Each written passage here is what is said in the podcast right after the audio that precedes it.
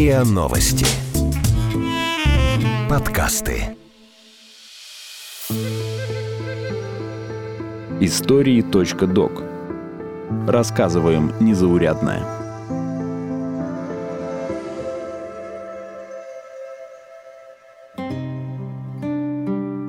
Фронтовики и спортсмены. Победили и вернулись. Вернулись и победили.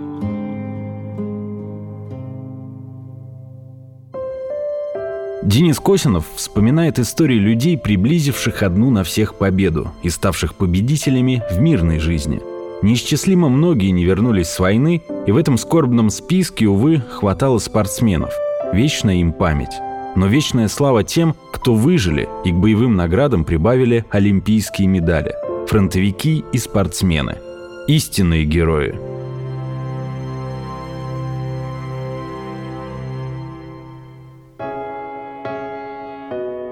Анатолий Парфенов, пулеметчик и борец.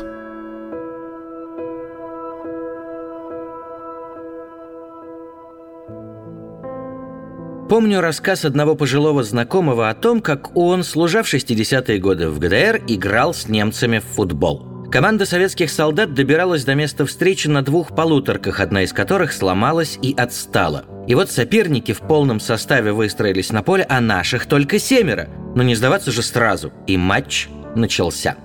В перерыве на двух телегах к полю подъехали остальные во главе со старшиной-фронтовиком. «Какой счет?» — крикнул он. Услышал 0-3 и пришел в отчаяние. Причудливо мешая мольбу и матерщину, он то шептал «Сынки, все, что хотите, сделаю. Баньку истоплю, кабанчика зарежу, горилки поставлю». То орал «Вперед, трам-тарарам, вашу туда-сюда! Это ж фрицы, не дай бог проиграете такие всякие растудыть, всех на губтвахте сгною!» И ведь выиграли советские солдаты. 5-3. Старшина был счастлив и сдержал слово. И банька, и кабанчик, и горилка – все было. Даже увольнительные выписал. Заметьте, товарищеская встреча с командой дружественной армии первого, понимаете ли, немецкого социалистического государства. Но старшина-фронтовик ничего не мог с собой поделать. После войны он люто ненавидел немцев. Всех без разбора. Казалось бы, это так понятно – но, как ни странно, очень многие, вернувшись с войны, оставили ненависть к врагу в окопах, а к немцам относились совершенно спокойно. И если бы тому же старшине предложили сыграть немца, скажем, в самодеятельности, он бы, надо полагать, популярно объяснил предлагающему, куда идти и кому. А вот замечательный борец Анатолий Парфенов охотно принял приглашение сняться в эпизоде в роли гестаповца. Да нигде попало, а у самой Лиозновой в картине «17 мгновений весны». Пулеметчик. Если любопытно, найдите в фильме эпизод, когда генерал Вольф возвращается из Швейцарии, а на аэродроме его уже ждут крепкие парни в штатском. Самый могучий из них как раз Парфенов. Очень убедительно он смотрелся в этой мимолетной роли. Еще бы, олимпийский чемпион в тяжелом весе. Но до войны юный Анатолий спортом не занимался. В 41-м Парфенову исполнилось лишь 16, и чтобы попасть на фронт, он приписал себе два года. Воевал пулеметчиком в составе стрелковой дивизии, переименованной в гвардейскую после Сталинградской битвы. В 43-м дивизия форсировала Днепр, и первым бойцом, ворвавшимся на занятый врагом берег со знаменем в руках, был пулеметчик Анатолий Парфенов. Десант был секретным, бойцы плыли на плотах в темноте с оружием в руках. Но на той стороне тоже были закаленные вояки. Неожиданно зажглось множество прожекторов, и немцы открыли бешеный огонь. Парфенова выбросило в воду, тяжелый пулемет пошел ко дну. Нырнув, Анатолий достал оружие, кое-как выбрался из воды, умудрившись у самого берега подхватить выпавшее знамя и вступил в бой. Тут подоспела и подмога, вскоре плацдарм был захвачен. Увы, многие советские солдаты остались лежать на Днепровском дне, а на берегу медсестры Медсестры, сбиваясь с ног, перевязывали раненых. Парфенов получил две пули в руку. За этот подвиг он был награжден орденом Ленина. Одно из двух ранений привело к тому, что у Парфенова все оставшиеся годы плохо сгибалась рука. Настолько, что Анатолий Иванович до конца жизни не мог расстегнуть ворот сорочки. Потом было еще много боев и наград, в том числе и Орден Отечественной войны. Пулеметчик Парфенов стал танкистом, дошел до Берлина и даже расписался на стене Рейхстага. Войну он закончил с двумя орденами и шестью ранениями. И вот с таким израненным организмом Анатолий Парфенов стал спортсменом. Борец. Классической борьбой он начал заниматься случайно, уже в 51-м, и через три месяца получил медаль на первенстве Москвы, а в 54-м выиграл чемпионат СССР – Помните, как Александр Карелин победил на Олимпиаде в Атланте с порванной мышцей груди? Несомненный спортивный подвиг. Так вот, Анатолий Парфенов боролся полутора руками на протяжении всей карьеры. Те, кому доводилось с ним сходиться, говорили, что физическая сила Парфенова была чудовищна. Борец Александр Иваницкий, олимпийский чемпион, утверждал, что Парфенов был сильнее Карелина, а тот, как известно, регулярно бросал на ковер своих весьма упитанных соперников, поднимая их на изрядную высоту высоту. Что же, спрашивается, вытворял Парфенов. Так он и стал олимпийским чемпионом в Мельбурне в 1956 году. В первом же круге Анатолий боролся с Вильфредом Дитрихом, с немцем, представляете? Вильфред был моложе, сам не воевал, но у него тоже хватало фронтовиков-болельщиков, считавших, что он любой ценой должен одолеть русского. Не одолел. Парфенов победил по очкам 2-1. Финалов тогда не было, спортсмены боролись по кругу, каждый с каждым. В итоге и наш, и немец закончили турнир с равным количеством очков, но за счет победы в личной встрече первое место занял Анатолий Парфенов. Так он и прибавил золотую олимпийскую медаль к ордену Ленина. А Дитрих впоследствии стал большим чемпионом. Выступал одновременно и в классической, и в вольной борьбе, выиграл в итоге пять олимпийских наград, в том числе золотую, и попал с этим выдающимся результатом в Книгу рекордов Гиннесса. Ну а Парфенов перешел в тренеры, подготовил олимпийского чемпиона Николая Балбошина. И никакой германофобией Анатолий Иванович не страдал, даже снялся в роли гестаповца. Что ж, это правильно.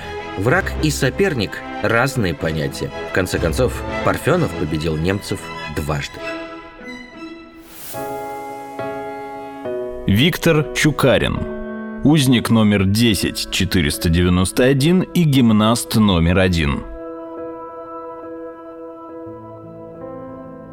Вспоминая о войне, первым делом мы чтим память миллионов погибших. Воспеваем прошедших через годы боев и вернувшихся домой победителями – но почему-то будто стесняемся говорить о тех, кто все это страшное время провел в плену. Словно эти солдаты по доброй воле перешли к врагу или сдались, даже не пытаясь сражаться. Были и такие, конечно. Но большинство советских военнопленных просто не имело шанса избежать захвата живьем. Особенно в первые месяцы войны, когда войска вермахта окружали целые дивизии, а то и армии, и сотни тысяч, а затем и миллионы солдат Красной Армии оказывались в концлагерях. Только представьте, сколько их было, если среди выживших, вернувшихся домой, да избежавших уже советского лагеря по обвинению в измене родине и пособничестве врагу, оказалось сразу несколько победителей Олимпийских игр. Например, первый советский олимпийский чемпион, штангист-легковес Иван Удодов или борец Яков Пункин. И, конечно, легендарный гимнаст Виктор Чукарин, которому выпали и чудовищные испытания, и великие свершения. Узник. Это был человек поразительной воли и любви к жизни. Куда там героем Джека Лондона. Виктор Чукарин начал заниматься гимнастикой еще до войны. В 1940 году успел выиграть чемпионат Украины и получить звание мастера спорта. В 1941 пошел добровольцем на фронт. Воевал в артиллерии, защищал Киев. Увы, эта оборона тогда стоила жизни и свободы очень многим. Чукарин попал в плен, то есть в ад. Вдумайтесь. Он прошел 17 концентрационных лагерей, в том числе трагически известный Зайдбостель и еще более знаменитый Бухенвальд. Там и получил он эту чудовищную метку, вытатуированный номер 10491. Так Виктор провел почти 4 года. Фашисты перемещали пленников из лагеря в лагерь, регулярно устраивали массовые казни, многие и многие умирали сами от истощения, болезней и невыносимой работы. Но Чукарин выжил. Более того, умудрялся повышать спортивное мастерство. Не на практике, конечно, а в теории – Дело в том, что немецкие гимнасты до войны были сильнейшими в мире, этот вид спорта культивировался в Третьем Рейхе как государственный. В германской армии многие солдаты и офицеры умели выполнять гимнастические элементы, а самые простые упражнения были и вовсе обязательными. Виктор смотрел и запоминал, надеясь, что пригодится. Незадолго до поражения немцы принялись лихорадочно уничтожать пленных. Чукарин попал в трюм баржи, которую заминировали и бросили в море. По счастью, английский сторожевик успел перехватить плавучую тюрьму, прежде чем она превратилась в подводную братскую могилу. Когда Виктор вернулся домой, мать узнала его только по оставшемуся с детства шраму на голове. Он весил меньше 40 килограмм.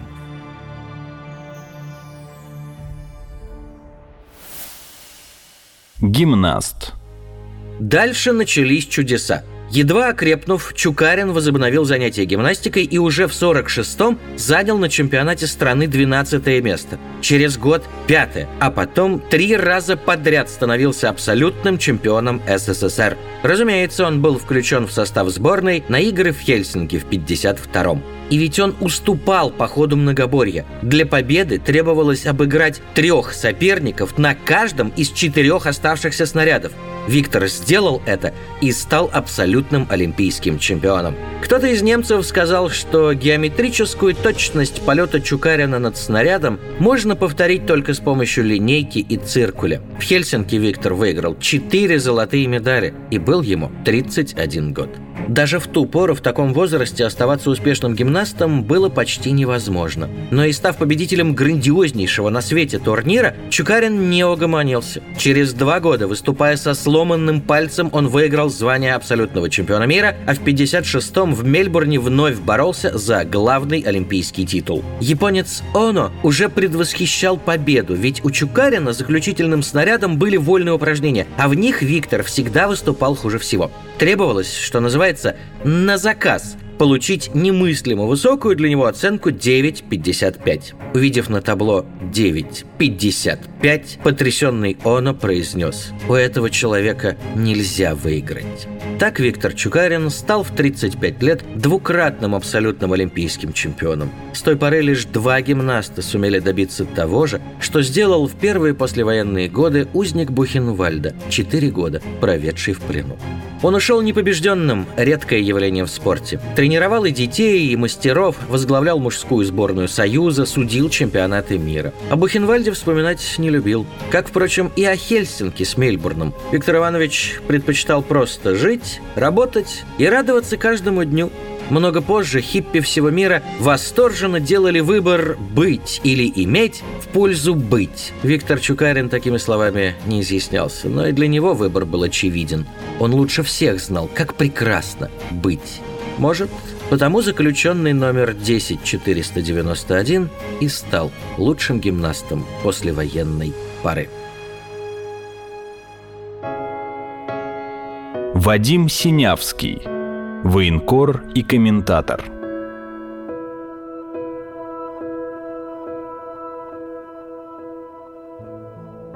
В современной спортивной лексике полным-полно военных терминов. Футболисты бились насмерть. Отчаянное сражение в финале борцовского турнира. Трагическое поражение в решающем поединке. Победа с большой буквы и тому подобные обороты встречаются в текстах сплошь и рядом. Легендарный комментатор Вадим Синявский никогда не пользовался такими метафорами. Уж он-то знал, что такое «биться насмерть». Ему не надо было объяснять, где происходят отчаянные сражения и какова цена истинных побед и настоящих трагедий. Насмерть – это на фронте, и трагедия – это смерть. А победа с большой буквы – это флаг над Рейхстагом. Что же до спорта, то это просто спорт. Дело хоть и трудное, но по определению веселое и жизнелюбивое. Еще до войны Синявский как-то раз вел репортаж о матче ЦДК «Торпеда», забравшись на высокую березу. Встал на одну ветку, приладил микрофон на другую и вышел в эфир. Тут-то ветка и сломалась. Один из слушателей того памятного репортажа рассказывал мне, что из радиоприемника неожиданно раздался странный грохот, и репортаж прекратился. Это комментатор полетел вниз. А микрофон-то остался наверху. Мой собеседник, как и все прочие слушатели, разумеется, пребывал в недоумении, дескать, что там стряслось. А Синявский вскочил на ноги, стремглав забрался обратно, выдохнул и произнес на всю страну. «Дорогие радиослушатели, кажется, мы с вами упали с дерева». Военкор. Всесоюзно известным комментатором Вадим Синявский стал еще в 30-е годы. Начинал как ведущий так называемой гигиенической гимнастики, той самой, в конце которой звучало «Гимнастика окончена, переходим к водным процедурам», потому и гигиеническая.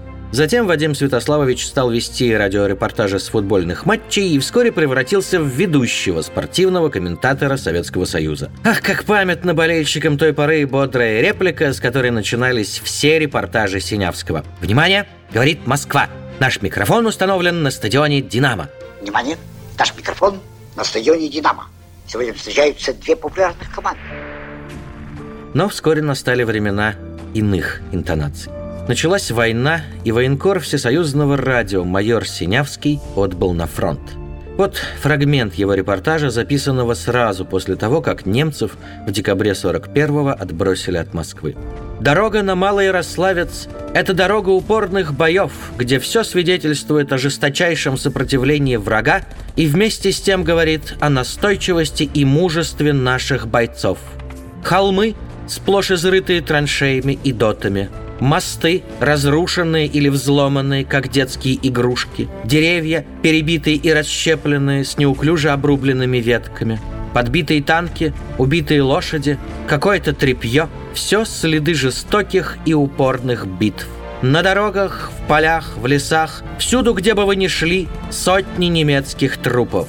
Но больше всего их на дорогах, так как именно по дорогам отступал враг.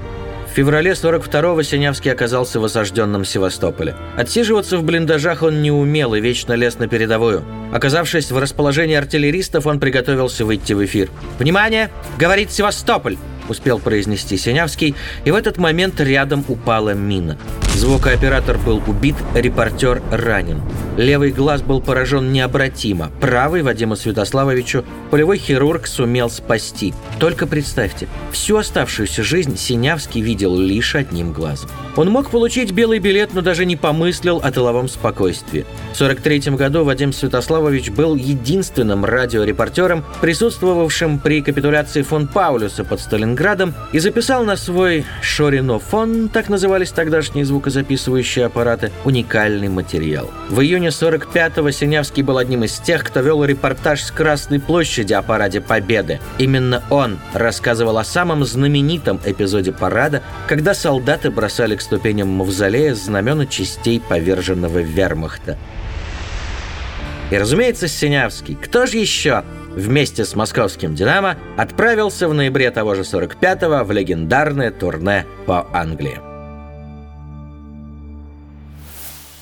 Комментатор Турне открывалось матчем с Челси. Ну, вы понимаете. «Внимание!» — говорит Лондон. «Наш микрофон установлен на стадионе Стэнфорд-Бридж».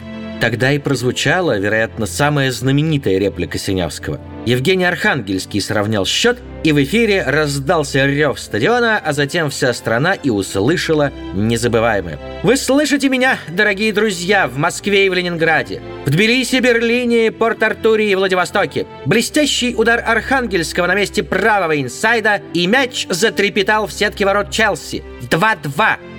Тот матч закончился со счетом 3-3, а через неделю «Динамо» в рамках турне 45 -го года встречалась с «Арсеналом». И эта игра потребовала от комментатора Вадима Синявского куда больших усилий. Густейший туман опустился на поле. Как потом выяснилось, наши нападающие не видели ни одного гола в ворота «Динамо», а защитники – ни одного мяча, забитого в ворота «Арсенала». И что было делать Синявскому, который со своей позиции и со своим, напомню, одним зрячим глазом толком не видел ничего? Репортаж-то вести надо, вся страна слушает. И вот Вадим Святославович, спрятав микрофон за спину, кричал тренеру Михаилу Якушину. «Михей, что там?» В ответ через шум стадиона доносилось «Хома взял!» Тогда Синявский вынимал микрофон из-за спины и бодро докладывал. В каком-то немыслимом, неимоверно красивом акробатическом прыжке Алексей Хомич вытащил мяч из нижнего угла и спас наши ворота от верного гола. Стадион! Да что стадион? Вся Англия рукоплещет ему. И хотя комментатор понятия не имел, в каком прыжке и из какого угла вратарь вытащил мяч, то, что англичане аплодировали Хомичу, истинная правда. О, они оценили мастерство футболистов, обыгравших Арсенал в Лондоне со счетом 4-3. Вадим Синявский комментировал и футбол, и хоккей, и многие другие виды спорта. Например, на первой для СССР Олимпиаде в Хельсинки в 52-м вел баскетбольные репортажи. Освещал даже шахматы. Однажды, передавая отчет об очередной партии матча за звание чемпиона мира между Тиграном Петросяном и Михаилом Ботвинником, Синявский в отложенной позиции поместил слона не на ту клетку. Тысяча писем с указанием на эту ерунду пришла в ЦК партии. Вадим Святославович страшно переживал и даже не в опасении высочайшего гнева и суровых орг-выводов. Он каждую ошибку считал провалом, потому что знал, ему верят, и не видел для себя оправданий, если обманывал верящих ему слушателей. Сказано «богатыри, не мы». Он даже придумал футбольный марш – нет, написал ты его настоящий композитор, но идея пришла в голову Синявскому. Он сначала предложил написать марш Шостаковичу, заядлому болельщику, но у того как-то не задалось. И Дмитрий Дмитриевич передал просьбу Синявского другому завсегдатую стадиона «Динамо» Матвею Блантеру. Так и появилась легендарная мелодия. Едва ли не лучший памятник человеку, о котором поэт Константин Ваншонкин написал. Его голос был глазом футбола и еще нечто большее нес. О да, больше. И верили Синявскому не потому, что он не привирал и не совершал ошибки. Было дело, и присочинял, и ошибался, но для многих слушателей он был не просто комментатором, а однополчанином. С Синявским они бы пошли в разведку. И для фронтовиков, этим сказано, решительно все.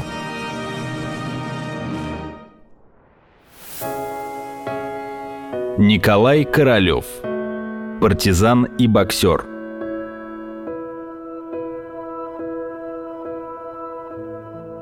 Помните эпизод фильма «В бой идут одни старики», когда Камеска Титаренко, сбитого на трофейном немецком мессере, рвут на части наши же пехотинцы? Он кричит «Да я свой!», но бойцы никак не реагируют на его отчаянные призывы, полагая, что он тот самый гад, который обстреливал полевой госпиталь. Бравый летчик, понимая, что объяснить по-хорошему не получается, взрёвывает нечто очень русское и от души врезает самому рьяному из нападающих. Солдат, поднявшись и придерживая рукой челюсть, ошеломленно глядит на странного фрица и произносит «Кажись, свой!»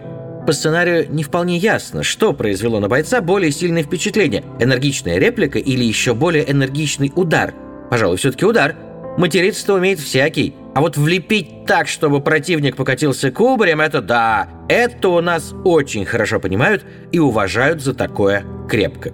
Достоверно известно, что того же Владимира Маяковского в народе ценили не только за звенящие стихи, но и за превосходные способности к боксу. Молва, конечно, преувеличивала силу удара величайшего пролетарского поэта, но Маяковский и впрямь имел изрядные способности к этому виду спорта. Тренер, у которого поэт брал уроки бокса, много позже вспоминал, что лишь еще один его новичок обладал таким же талантом – Николай Королев. Боксер. Он родился в 17 году в рабочей семье и всерьез никаким спортом не занимался. Поигрывал в футбол, ну и, конечно, разбирался с пацанами из соседних дворов, кто тут сильнее. Но однажды увидел, как в Измайловском парке тренируются боксеры. Остановился посмотреть, попросился в секцию. Взяли.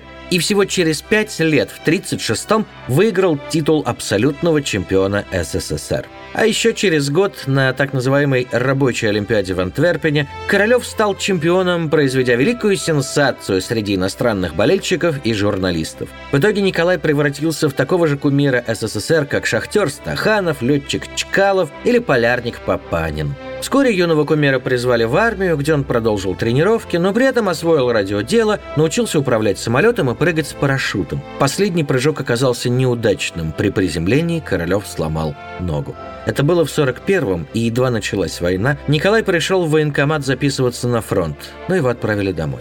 Лечить ногу. Партизан.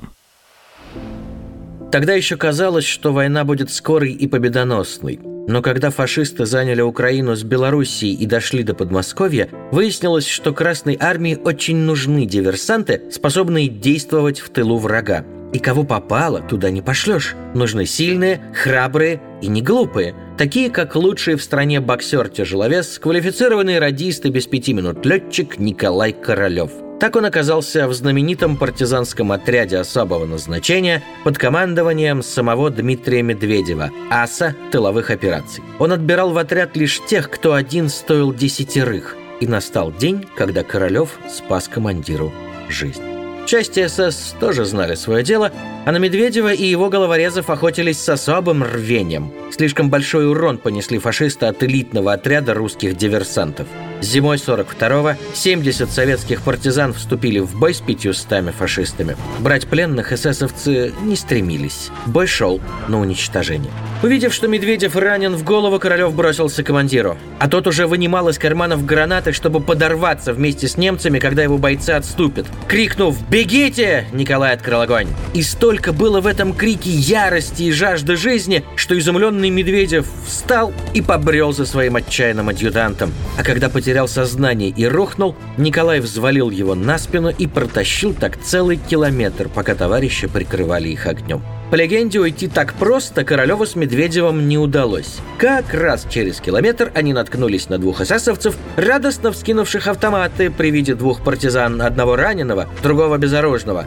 «Хэнде хох!» Откудшим было знать, что этот бугай – лучший боксер Советского Союза. Аккуратно уложив командира на снег, Королев двумя столь же аккуратными ударами отправил немцев в глубочайший нокаут.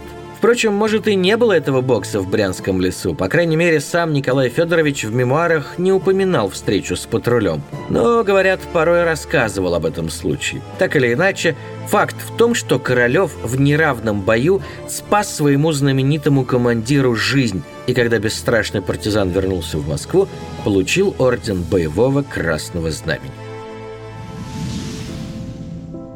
Николай рвался обратно в отряд, но его не пустили, поручив готовить новых диверсантов. Приказ есть приказ, и раз уж воевать больше не пришлось, Королев возобновил тренировки. А сразу после войны неожиданно получил письмо из США от ведущего промоутера послевоенной Америки Майкла Джейкобса. Тот предлагал ему бой аж на ринге Мэдисон Сквер Гарден в Нью-Йорке. Да не абы с кем, а с суперзвездой американского бокса Джо Луисом.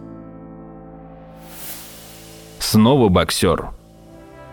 Дело в том, что, возобновив тренировки, Королев очень быстро набрал прежнюю форму и уже в 44-м вновь стал абсолютным чемпионом СССР. А в 45-м в оккупированном Берлине произошел случай, привлекший внимание Джейкобса к русскому тяжеловесу. В американском контингенте служил боксер, довоенный чемпион какого-то захудалого дивизиона. Ему предстояло скорое возвращение домой, так что он интенсивно тренировался. В спарринг-партнерах недостатка не было, многим было лестно выйти на ринг против настоящего профи. Зашел и Николай. Без всяких планов, из любопытства. Но увидев, как американец мордует любителей, переоделся и встал в очередь первом раунде Королев старательно изображал недотепу, понял, что соперник-то слабоват, и перед вторым раундом сказал знакомому офицеру «Все надоело, сейчас буду бить». Пропустив удар, американец помотал головой, пробормотал «гуд, гуд» и с большим энтузиазмом пошел на преобразившегося соперника. Бить его по-настоящему Королев, конечно, не стал, так что профи продержался еще два раунда, а потом поднял руки и спросил на ломаном русском «Ти есть кто?» «Я чемпион Советского Союза Николай Королев. Один из зрителей и рассказал Джейкобсу об этой удивительной встрече. Промоутер навел справки, что за Королев такой, и загорелся идеей поединка под громкой вывеской. Ему уже грезились советские и американские флаги поперек Пятой авеню, заголовки в Нью-Йорк Таймс и Вашингтон Пост. В общем, Джейкобс предвкушал супершоу. Николай тоже очень хотел встретиться с Джо Луисом, но выйти на ринг Мэдисон Сквер Гарден так и не довелось. Сталин лично запретил бой. Свою позицию отец народов объяснил предельно четко. Королев – победоносный символ нашего народного характера, духа, гордость нашего спорта. И драться перед пьяными ковбоями значит ронять достоинство свое и страны. Американцы ни за что не допустят триумфа нашего боксера. Королеву ехать в Америку не стоит. Или у вас есть доводы более убедительные? Доводов, само собой, ни у кого не нашлось. Бой не состоялся. Что ж, Королев продолжил боксировать на родине, вновь и вновь подтверждая титул абсолютного чемпиона СССР. И мечтал стать первым советским олимпийским чемпионом по боксу, когда страна в 52-м дебютировала на играх. Но и в Хельсинки его не пустили. Советский спорт был жесток с ветеранами. В 30 лет даже лучшему из лучших прямо указывали на необходимость уйти и дать дорогу молодым. В 52-м Королеву было 35, и он ведь даже прошел отбор, но был отстранен от олимпийской команды по медицинским противопоказаниям. Тяжелый довоенный перелом и два боевых ранения делали бывшего диверсанта ненадежным в глазах людей, лично отвечавших перед ЦК за успех олимпийского выступления. И легендарный боксер остался дома. Увы, кому из нас не мешали начальственные дураки. Николай Королев так и не стал олимпийским чемпионом, но снискал истинную славу народную. Ведь он был одним из очень немногих, кто стал и героем на войне, и кумиром в мирной жизни. А это дороже любых медалей, хоть боевых, хоть спортивных.